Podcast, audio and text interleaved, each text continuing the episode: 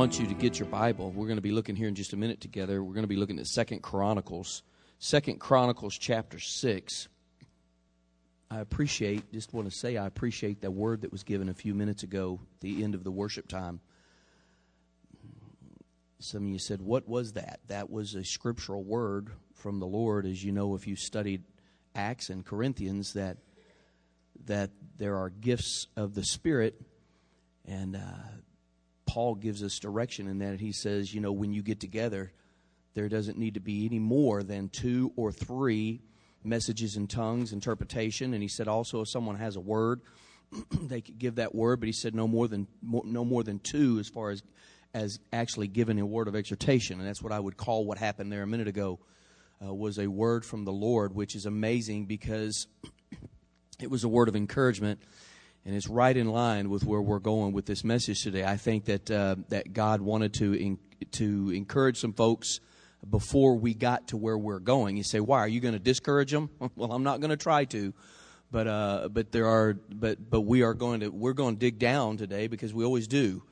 Um, you are here today because you want to get better. If you didn't want to get better, you'd find a place that you could go and be a lot more comfortable. I know that there are more comfortable places in Northwest Arkansas for church folks to sit on Sundays than in our room. Now, I'm not talking about the seats. We got pretty comfortable chairs. I like these chairs.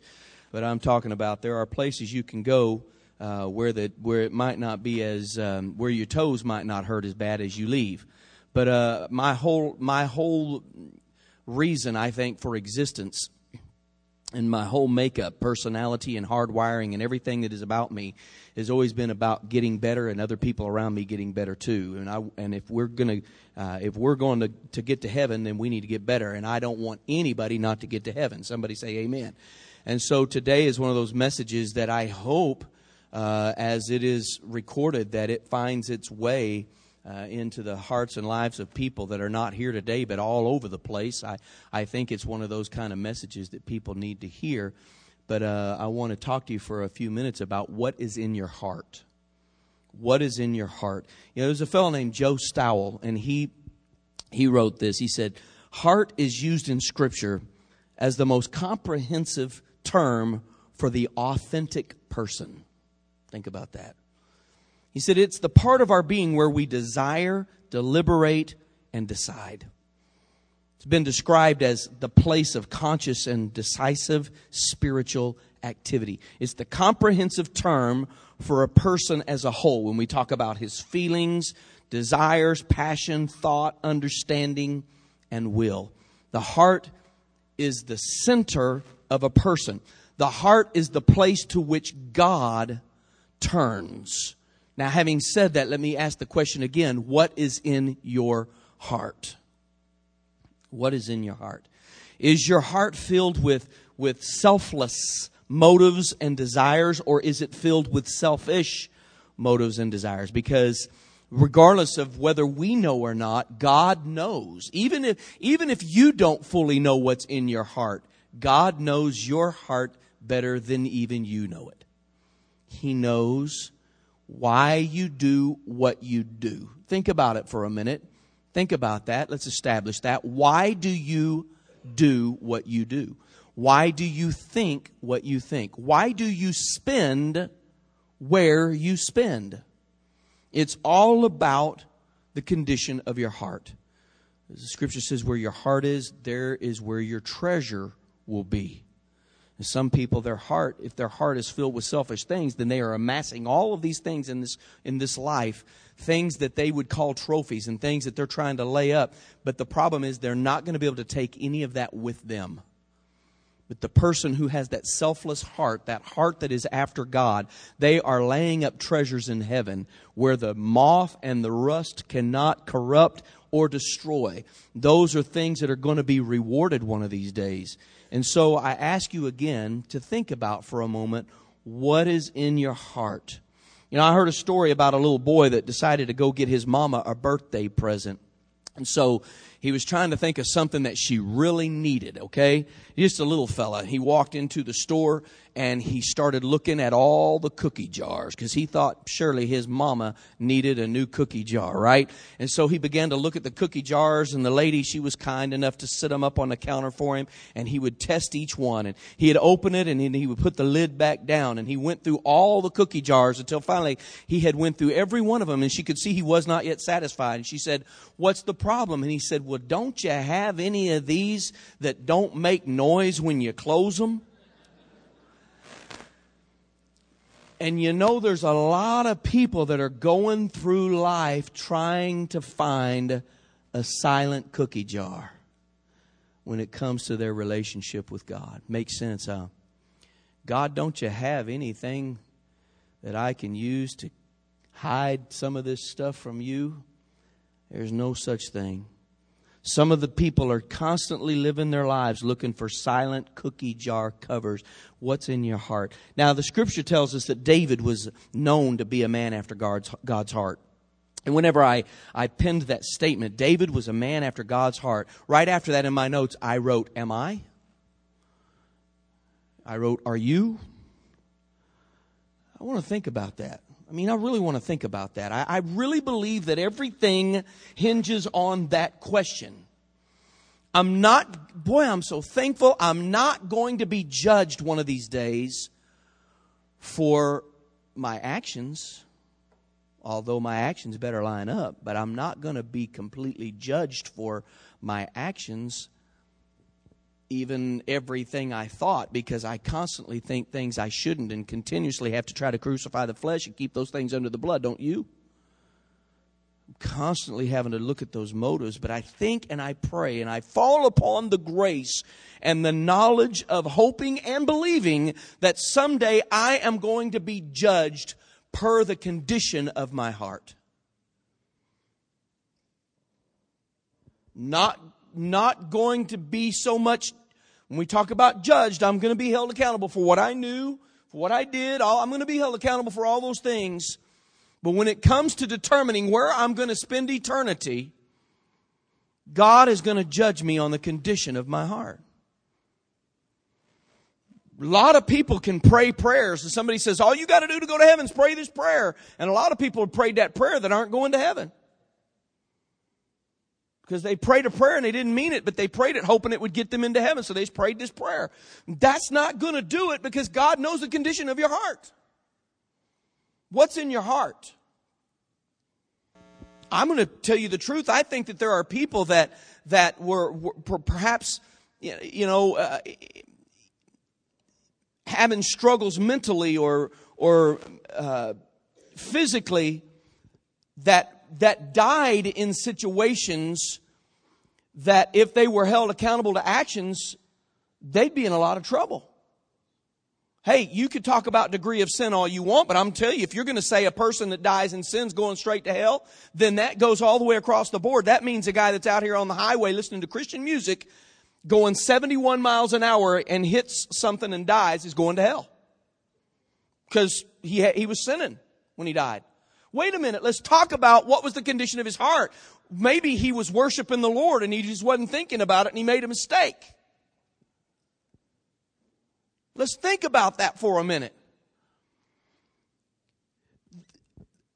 I, I, I, choose to believe that this God who calls me his son and loves me so much that he gave his own son to save me is gonna look into the facts before he hastily says, well, he's my kid, but he sinned, so throw him into hell. He was in the midst of a sin, so throw him into hell. Hang on a minute. Sometimes the condition of my heart is better than the condition of my mind. There's never been a time in my life that I can remember that my heart didn't cry out for God, even in the midst of sin. I can remember when I was a young man laying in bed at night and saying, Oh God, I sinned again and I'm probably going to do it tomorrow, but I don't know how to quit. And I love you and I'm sorry. I just don't know what to do. I don't want to be like this. I can't ever remember a time that I didn't love him. And then to be encouraged to know that he loved me more than I ever loved him. I'm so thankful that my own dad, my own mom, didn't just discard me with all of my transgressions because I would have been discarded a long time ago. Wouldn't you? There's something powerful about this grace. It doesn't give us license to sin. But this grace is so powerful, it doesn't just save, grace is powerful enough to keep. Grace protects and convicts. Grace is so strong, the, the motivation of it is love. I mean, deep seated, unconditional love. And I'm so thankful for that. David was known to be a man after God's heart. His desire was that his son Solomon would have the same kind of heart that he had. And he said in 1 Kings chapter 4, you don't have to look there, but I'll read it to you. 1 Kings 4:29 said and God gave Solomon wisdom and understanding exceeding much. And I love this and largeness of heart. Even as the sand that is on the seashore. You ever tried to count sand? Even just the handful that you picked up as it was falling through your fingers? Just that amount you can't count but God gave Solomon wisdom and understanding and largeness of heart to that extent. Because he deserved it? No. Because he asked for it. This, this, largeness of heart that we're talking about here is the great capacity to feel, to know, and to understand. What's in your heart? What do you feel? What do you know? What do you understand? What do you care to feel, know, and understand? And I'm convinced that God always answers the prayers of people when they pray to be more like Jesus. So I again fall back on that statement that I rest in grace only because of my hope in its power to keep me. And I realize that as much as I hate sin, that I'm probably going to keep on somehow in one way or another sinning until he comes and takes me home. I'm not ever going to be okay with that. I'm not ever going to come to terms with that. I'm not ever going to get comfortable with that. I'm not ever going to be the person that says, well, this is just how I am. I do this. I'm just going to have to accept it. No. Grace says I don't have to accept it, that there is such a thing as live, ability to live in victory, to be an overcomer, be filled with the Holy Spirit and overcome this thing. But I'm telling you that when I overcome this thing, then there'll be something else to overcome, and then there'll be something else to overcome. I think there's a couple things in my life where I really need a lot of help. You know why I think that way? Because until I deal with those couple of things, I won't know about the plethora of the others. So the Holy Spirit's working on a couple of things in me, and, he, and then I'm thinking, man, if I get there, I'll be perfect. He said, no, you won't. If you get there, then we got a whole list of things that we're going to start on, but we're not going to bring them up just yet because you're not ready. For all you self-righteous folks and folks that thinks you're just almost that, you're almost Enoch. You're not.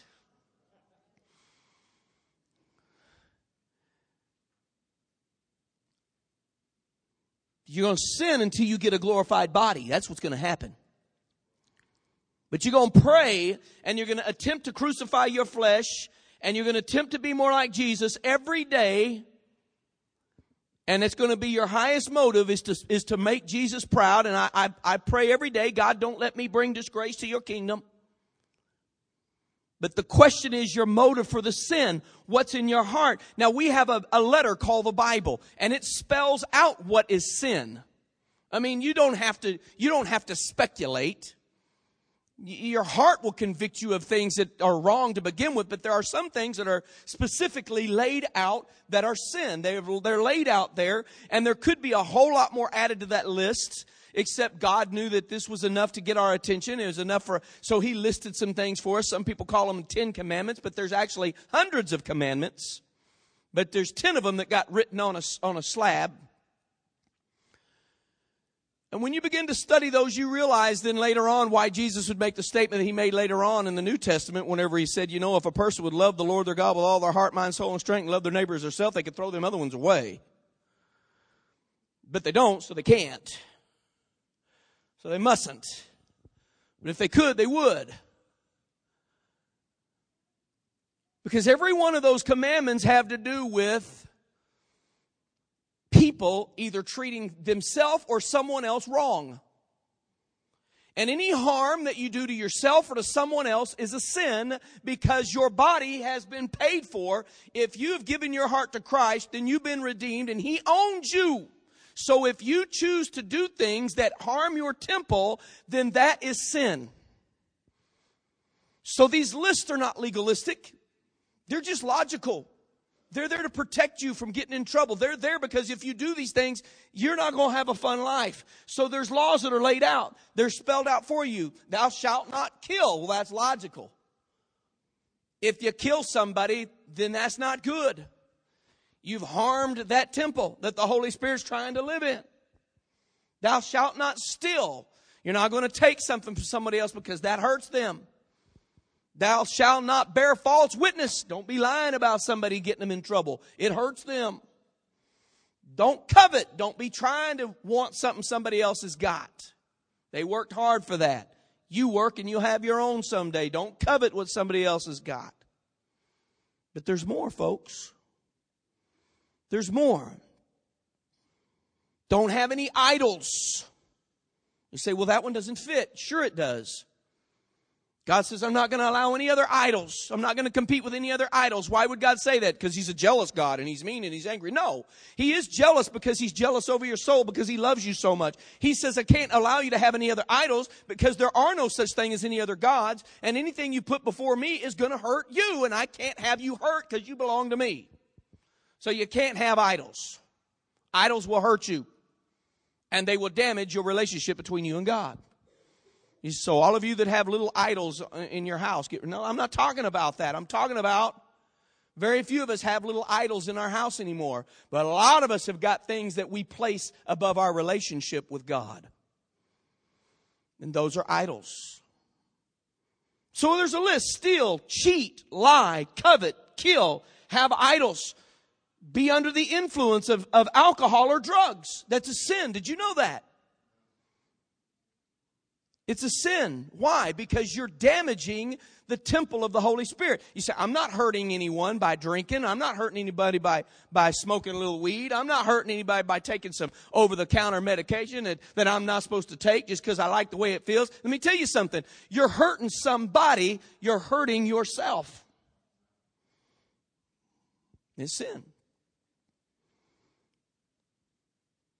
It's sin to slander. It's sin to gossip, isn't it? Why? Because it hurts somebody. It's sin to overeat. Somebody say amen. Why? Because it hurts somebody. It hurts you.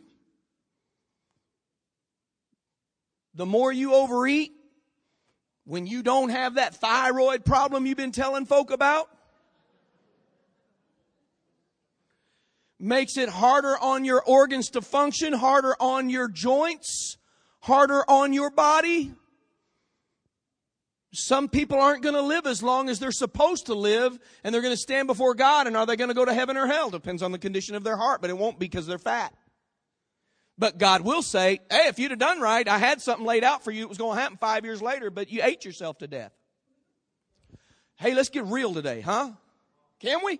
We're going to talk about folks drinking. Let's talk about folks eating. What do you say? Hey, now don't, don't get mad at me because there's a lot of us, a lot of folks in this room that committed this next sin. But I'm going to tell you something. It's still a sin. Nobody talks about it much anymore, but it's still a sin according to the Word of God because it hurts somebody. Do not be having sexual relations with anyone outside of marriage. Why not? Not hurting each other. We're consenting adults. We like each other. It doesn't matter. It doesn't matter. The relationship that God has for a man and a woman symbolizes the one between Christ and the bride, is to be a pure and a holy thing. I'm not hurting that person. We're in love. Yes, you are. You're hurting that person. You're disrespecting that person. No, I'm not. We're going to get married, then get married. And if you don't have any intentions of getting married and you're doing something like that, then you're really in sin. Anything that you do to yourself or to someone else that causes harm is sin because the bodies belong to God and He's dwelling in those bodies. That's why it's so important that you keep a, your house clean. And the way you do that is by keeping your heart right.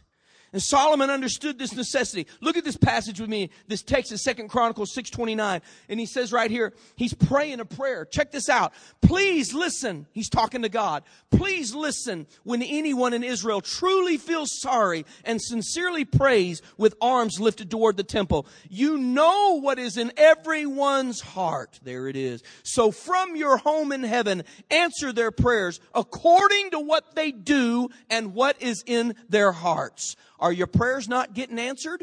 What's in your heart? Let me remind you of the context in which this, this, these words were spoken. This was the day that Solomon was dedicating the new temple. David wanted to build a temple. God wouldn't let him. God said, you, you gather up the stuff. Solomon will build it. So Solomon built the temple. It took place over many years. But this is an awesome day in Israel's history. The new temple has been built on Mount Moriah in Jerusalem, where it's still supposed to be today, but instead it's covered by the Temple Mount, but someday it's, it's going to be back where it belongs. But this was a glorious day in Israel's history, the day that the temple was being dedicated.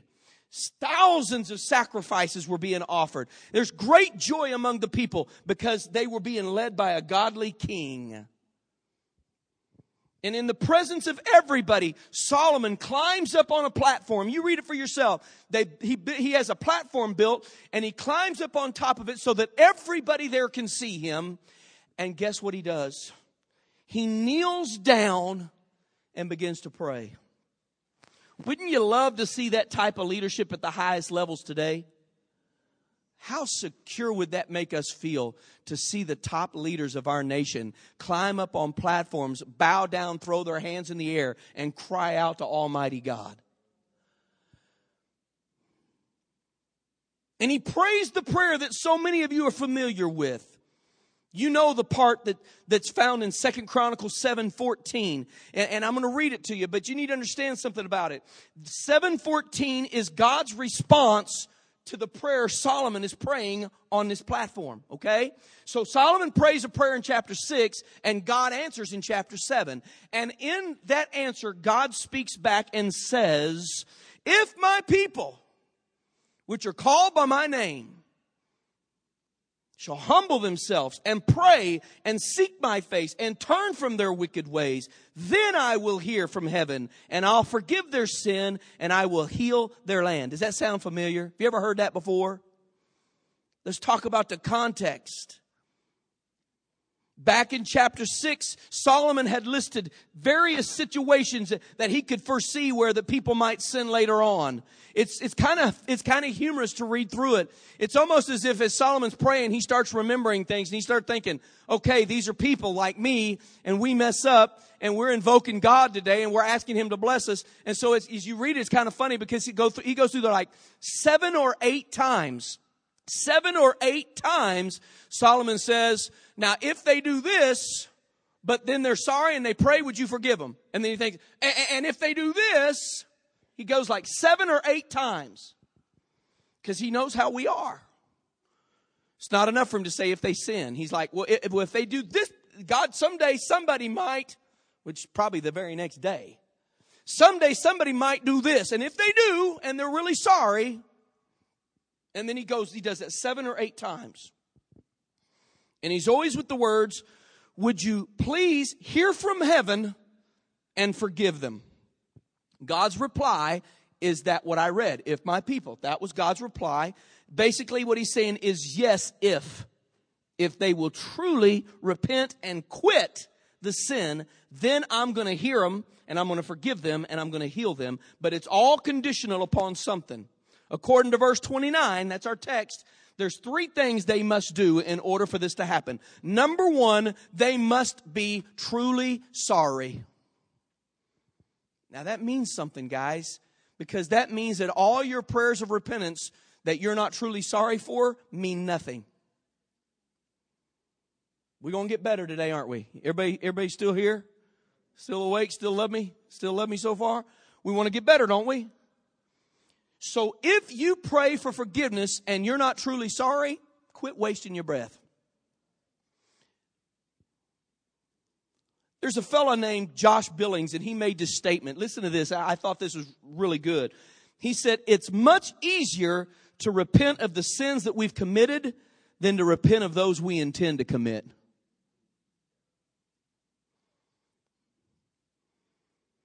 Question is now, what's in your heart? Are you truly sorry for your sin? If so, then tell Jesus. Because grace will cover any sin but it won't cover unrepented sin. Some people see that's the difference. That's the card they're trying to play. Well, grace says I'm forgiven. Grace says I'll be okay. I'm going to do whatever I want because grace. No, no, no, no, no, no, no. Hang on a minute. Grace is stronger. It's so more powerful than anything you can imagine. You can be forgiven for any sin, but not if you don't repent. Grace will not cover you. Grace will not help you on the day of judgment if there was not repentance in your heart. You'll stand before God and basically the scripture said that all the wood, hay, and stubble will be burned away and you will stand naked in his presence spiritually and you'll have nothing to cover yourself with. You'll say, but I fell on grace. And he'll say, you don't have grace because you weren't sorry.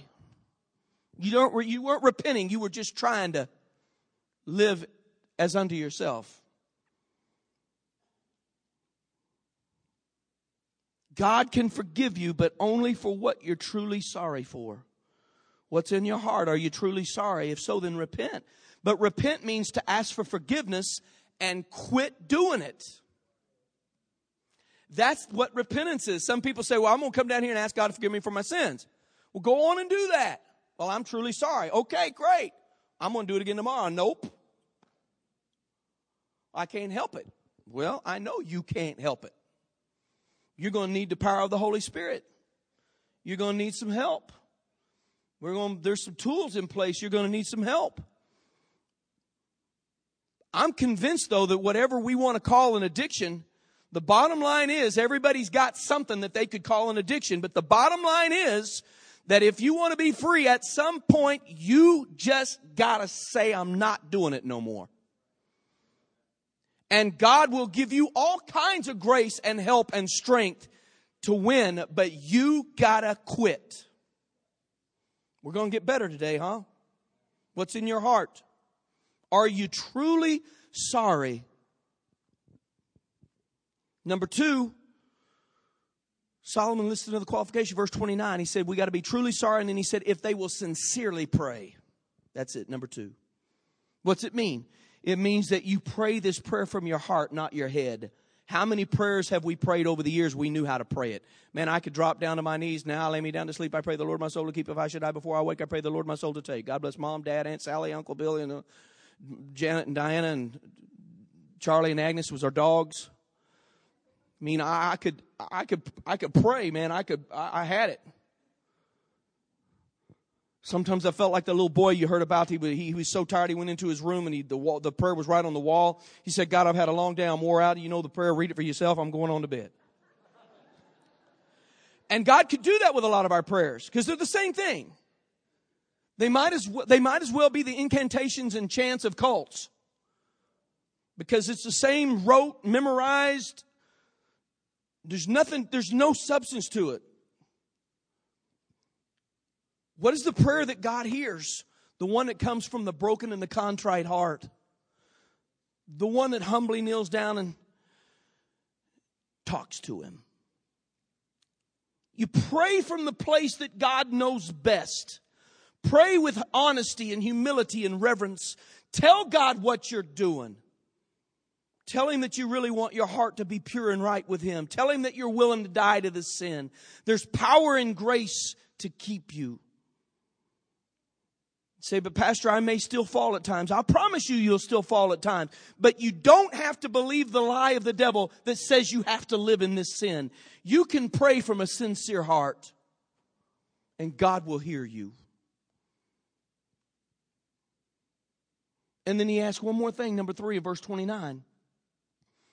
He said, if they, if they'll truly pray, if they'll truly repent, and if they will sincerely pray, and if they will turn to you with arms lifted toward heaven, what is that one? That means that you surrender yourself to him. That's what that meant. He said, if they will, if they will pray with their arms lifted to heaven, he was saying, when they, when they position themselves that way, they're throwing up their arms as, an, as someone who is surrendering to an enemy. They throw up their arms, and that is the sign of unconditional surrender. Throwing down their weapons, throwing up their arms, and saying, I surrender to you. This is your acknowledgement of your own inability to do right. When you say, God, I'm, I'm unable to be godly. I, I, I don't have it in me to be righteous. But Lord, I surrender to you without conditions. Without conditions. Somebody needs to write that word down. Without conditions. I surrender to you without condition. How many of my prayers have been conditional? God, I'm going to serve you, but Lord, if you'll get me out of this, then. Huh? If you'll help me this time, I will.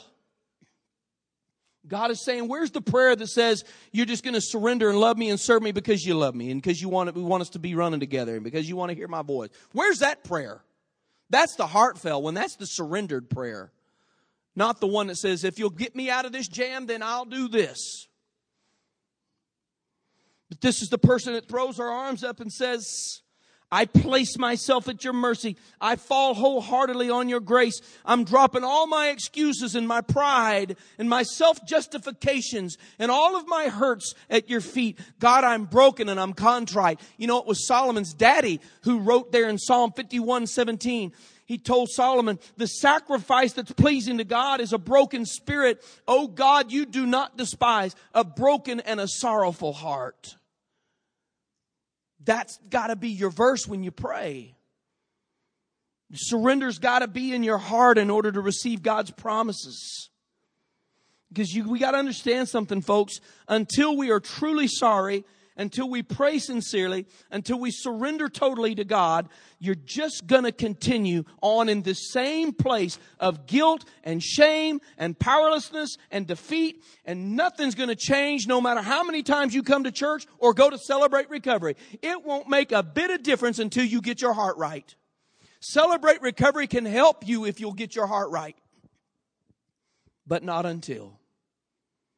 Nothing is going to ease your struggle. Nothing's going to ease your sorrow until you get your heart right. Let's go back to the cookie jar for just a second. I want you to remember something about the cookie jar. All of the covers make noise. They all make noise. So here's what we got to think about. And here's my question to you God knows your heart do you? He knows, do you? I cannot bear, guys. You say, I don't like today. You're not nearly as funny. But I cannot bear the thought someday of standing before God with blood on my hands and God saying, You had the responsibility and the opportunity to influence the lives of hundreds and thousands of people. And all you want to do is tell jokes. I'll tell jokes. God knows I'll tell jokes because He's a jokester too. He made me like this. But I believe that we're going to be responsible someday. I want to be able to stand before the Lord and say, you know what, God, there's a few times I made folks mad. Some folks left and never came back. But I did everything I could to tell people the truth. I don't have no impure motives. If I had impure motives, I'd be trying to tell you everything you want to hear so you'd give me some money. I don't stand to gain a dime one way or another from a capital campaign or from a day like today. Don't make a bit of difference. I don't get a raise. All I'm here to do is tell you the truth because I want us all to get to heaven. And I believe that anytime we get together, this is a word we need to hear from time to time because we're going to have people in our midst at various stages in their walk with Christ. Some that's been walking with God a long time, they know this, they just need to be reminded. But others that are younger in the Lord, they've never heard this kind of teaching they are living in some of this sin and they're trying to serve God and they can't they're they're coming to church and they don't understand why things aren't working out. They can't understand why it's not turning around and it's because the condition of your heart. Once you get your heart right, then everything else will fall into place. So examine your heart today with the Holy Spirit, His help. What, what is God bringing to your mind? If, if, if every person in this room, I, this, this is a conclusion, so you can relax. We're about done. But I want you to stop for a second and I want you to say, okay, I'm not going to think about nobody else. I'm thinking about me right now. Regardless of how long I've been serving God, is there something in my heart that needs to be swept out? Are you clinging to something that's hindering your walk with God? Are you being convicted of anything right now? Are, can you think of anything that you're being convicted of?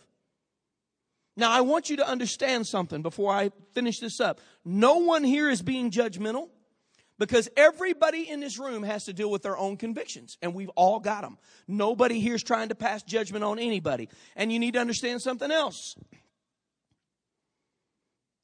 that there is nothing you can do aside from getting your heart right that's going to get you to heaven. You don't have to join our church. You don't have to be a member of this church to go to heaven. Did you know that? You don't need to join the church to go to heaven. You don't have to shake my hand. You don't have to get baptized in our tank. None of that matters. But you do have to have your heart right with God to go to heaven. And you can't just pray a prayer and think that covered it. No matter what that prayer was. You've got to be truly sorry. You've got to pray sincerely. You got to surrender 100% to God in order to be saved. And once you do that, the grace of God will keep you and protect you and encourage you and empower you and point you in the right direction. I'm going to tell you something. When people truly get saved, I mean, when they truly do these things I'm talking about this morning, then I believe it's really hard for them to miss heaven. Because you're going to have to go over Jesus' dead body to get to hell if you belong to God, He is He scripture said there's no man, no thing, no devil, no none going to take you out of my hand. You said you sound like you're preaching eternal security now, Pastor. I'm telling you, people that really get saved are as eternally secure as they want to be. No one or nothing will ever move them. They'll choose, they'll make their own choices. They make their own choices. It's up to them. But I'm telling you that no one will ever be able to remove you. So if you don't like the way things are going in your life, then you look at the condition of your heart because that's what God's looking at. He doesn't care about how many times you make it here in a month on a Sunday. That doesn't matter to him. He's not going to he's not going to judge you when you get to heaven based on how many times you were in church on Sunday every month or how many small groups you were a part of, or how many, even how many day, how many scriptures. Some people think they're earning their way to heaven by reading a certain amount of Bible of the day and praying a certain amount of time. I'm telling you, you could pray for a, an hour and a half every day. If your heart's not right with God, it don't get you no closer to heaven. You can read the whole, you can read 16 chapters of the Bible a day. If your heart's not right with God, it don't make any difference because you won't get anything out of it. It all boils down to a really simple thing. It's so non judgmental, it's so simple, it's so easy. It boils down to one little simple thing get your heart right with God. He'll take care of all the sin, He'll tell you about the sin. Nobody will have to tell you. He'll, he'll tell you. He'll convict you. When you get your heart right with Him, He'll tell you what you need to get rid of, what you need to do, who you need to listen to, where you need to go. He knows all that. But you don't have access to it until your heart is right. So I'm saying this right now. I'm not saying this to a bunch of hard, cold hearted people that I think are habitually and rebelliously living in sin just because they're, I'll show you, God, I'll show you. I don't think that's what I'm talking to. I'm talking to people here, broken, young, old, however you are, it doesn't make any difference. But wherever you're at in that cycle of your life, that in your heart you really want God. You want to, you want to be more like Jesus. But this morning something happened in you. You don't like the way you feel. Wow. I don't like that dagger in my heart. You don't like Jesus, you don't like that thing I'm doing? You don't think that looks good, that thing that I'm doing? God, I got to get rid of that. God is looking for people that will truly surrender their hearts to Him and mean it. And that's all it takes, Al. That's it. Truly repent, sincerely pray, surrender 100%. You're in like Flynn. That's it. After that, we'll baptize you. We'll give you communion because that's what you're supposed to do. And we'll pray the Holy Spirit will fill you and baptize you so you have power to overcome. But I mean, you're in. But nothing else is going to get you in. 50 years of membership here is not going to get you in. Teaching Sunday school is not going to get you in. Your heart has to be right with God. I want to pray. Lord, I thank you for your word. I have to ask myself, what is in my heart? Lord, I have to ask myself that every day. Sometimes what's in my head don't match. Sometimes words that I think or say and thoughts I have and even deeds I do, they don't match. And Lord, I'm so thankful for the conviction of the Holy Spirit. Comes along at that point and says, That wasn't right, and I repent. I'm thankful to have that opportunity to do that. But Lord, I know there are people in this room right now, they're struggling. They have they haven't even really been able to put a finger on it. Why? Coming to church, trying trying their best to do right, but they, they just they have they have things in their life according to your word that are not right. And until they repent of those things and make those changes, situations in their life can't change. They just can't change. It's not that you don't love them, but you can't save someone that won't acknowledge their need for it. And so I'm asking you right now, Lord, all of us are trying to come clean all of us are trying to come clean because you want to do something awesome in this church. You're you're trying to take a group of people, you're trying to reach a world with a group of people, and you got to get us ready and get us right. And so, Lord, we, we, nobody here is looking around to point at someone else and say, "Oh, I knew he was a sinner." Lord, we're all sitting here saying, "I got to look at me. I got to look at me because I want to be a part of this team that's going to reach the world, and I got to have my heart right." All across this room, God, would you turn this sanctuary into an altar of repentance?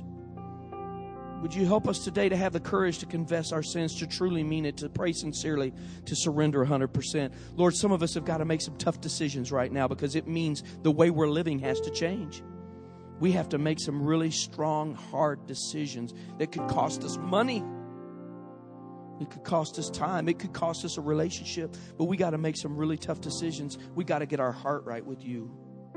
Would you give us the courage right now, Lord, to respond to that?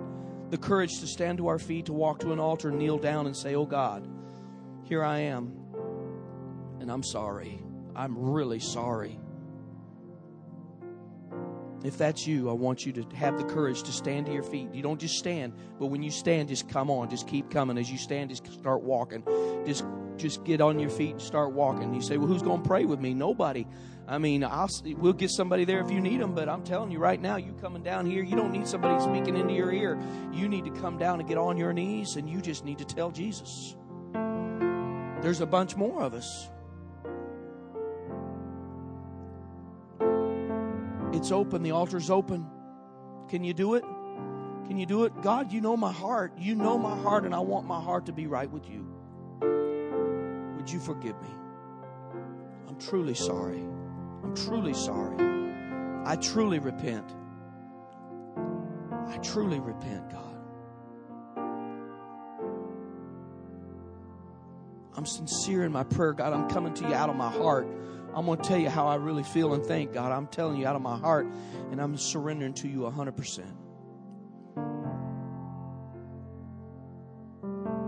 Now, folks, this can be any number of things. Could have something you could have something in your heart that's not pleasing to God. It doesn't have to be that you're on drugs. It doesn't have to be that you're abusing your spouse. It, this could be a lot of things. This could be you have a problem with pride, you have a problem with gossip, you I mean, there's an, any number, whatever, any number of things, whatever the Holy Spirit is convicting you of right now, whatever, whatever He's bringing to your mind, the reason He's doing that is because He's wanting to give you an opportunity to cleanse that from your heart. And this is a sacred moment. It's a quiet, sacred moment. We're all praying. But I know in my spirit, I know that there's so many more of you that are wanting to be here right now and you're supposed to be and the holy spirit's convicting you i'm telling you guys something this is the first step if you, if you want to be involved in the church if you want to do if you want to do something for god i'm telling you first step there's you can't go any further than the first step is i've got to make sure my heart is right with god because you, you, you can't do anything else. There's no reason to join the church. There's no reason to get baptized. There's no reason to do anything. Start working. There's no reason to do any of that until your heart is right with God. And all you have to do is surrender this morning. Surrender to that. Are you content? Are you content to stay? Are you rebellious? Are you are you angry? You saying, I'll show him I'm hanging on to my sin. I'm not going to change. That's your decision, but I'm telling you, that in itself reflects a condition of your heart that God can't use. If that heart isn't broken and contrite, if you can't even acknowledge your sin, there's no grace, there's no covering. Don't be afraid of the person next to you, around you, somebody that you think is, is going to look upon you negatively for moving. Hey, listen, I'm not going to let anybody keep me from heaven. I'm not going to hell for nobody. Neither are you. Are you strong enough today? Are you strong enough to get up and say, I acknowledge, I acknowledge this thing in my life and I don't want it there anymore. I know this isn't right before God and I've got to get rid of this sin. I just keep going because I know you're here. I know you're here and I've, I have to do this because I don't know. I'm not trying to manipulate you, but I don't know what's going to happen to you tonight or tomorrow. I don't know. I only know that I'm going to give an account for you, so I'm going to keep on.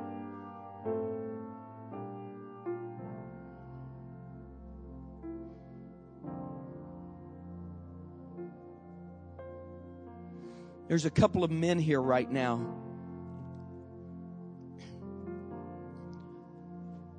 Who you really want to do right, you want to do well. All of this is new to you. And you're just afraid. I mean, that's the bottom line is you're like, man, I, I'm just, you know, I, I don't know what, what's going on down there. But you really want to respond. I know I even I even have a feeling in my spirit about a couple of you who you are, and I'm not going to come and get you. I'm not going to look at you or anything, but but you know who you are, and you're so tired of being miserable and living with it. You know you know that you're supposed to you're supposed to you're supposed to come down and get this right with God. The whole family's looking to you to do it.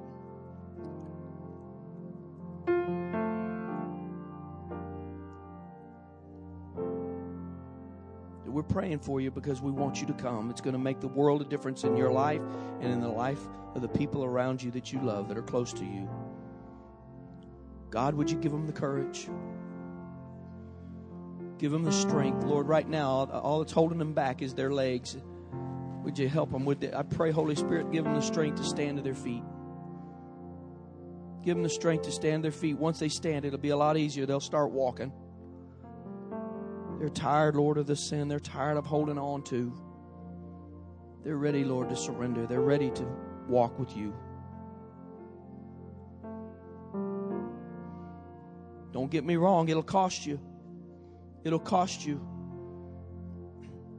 The greatest thing in the world to live for Christ, and once your life is right with God, and after a certain amount of time things get in order, it's the most secure and best way to live. But I'm telling you, when you're living in sin, and and you come to Christ initially that will cost you. Sometimes that'll cost you. Sometimes it means you can't cheat no more. You can't lie no more. You can't make money the way you made money. You can't you can't save the way you were I mean it, it, it costs you but you learn and you learn the blessings of God some people are, are motivated right now they're afraid they're afraid to to make this commitment because of what it's going to cost I'm going to tell you something. If you don't make this commitment, it'll cost you a whole lot more. Church, would you pray with me? I, I just, I, I usually just let it go, but I can't today. I can't today because I, I just know we're at a crossroads right now with a couple of people. Normally, I would say, okay, I understand this. We sow the seed, we water, and eventually Christ brings it to fruition. I understand all that, but today I just I can't let it go. I can't let it go.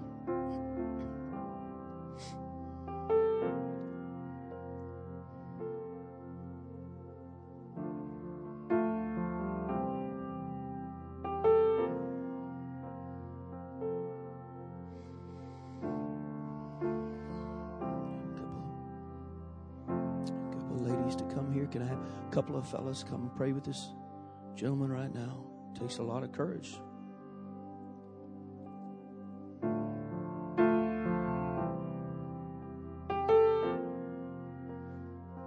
Holy Spirit isn't finished yet, though.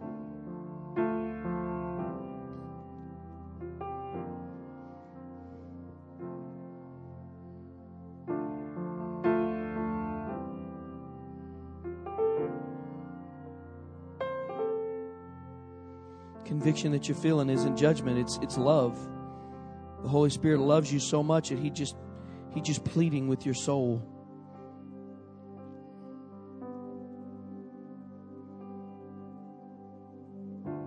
I can't promise you. I you might, but I can't promise you that you'll ever feel this conviction like this again. I can't promise it. You might. All I know is that this is your moment. This is your time right now.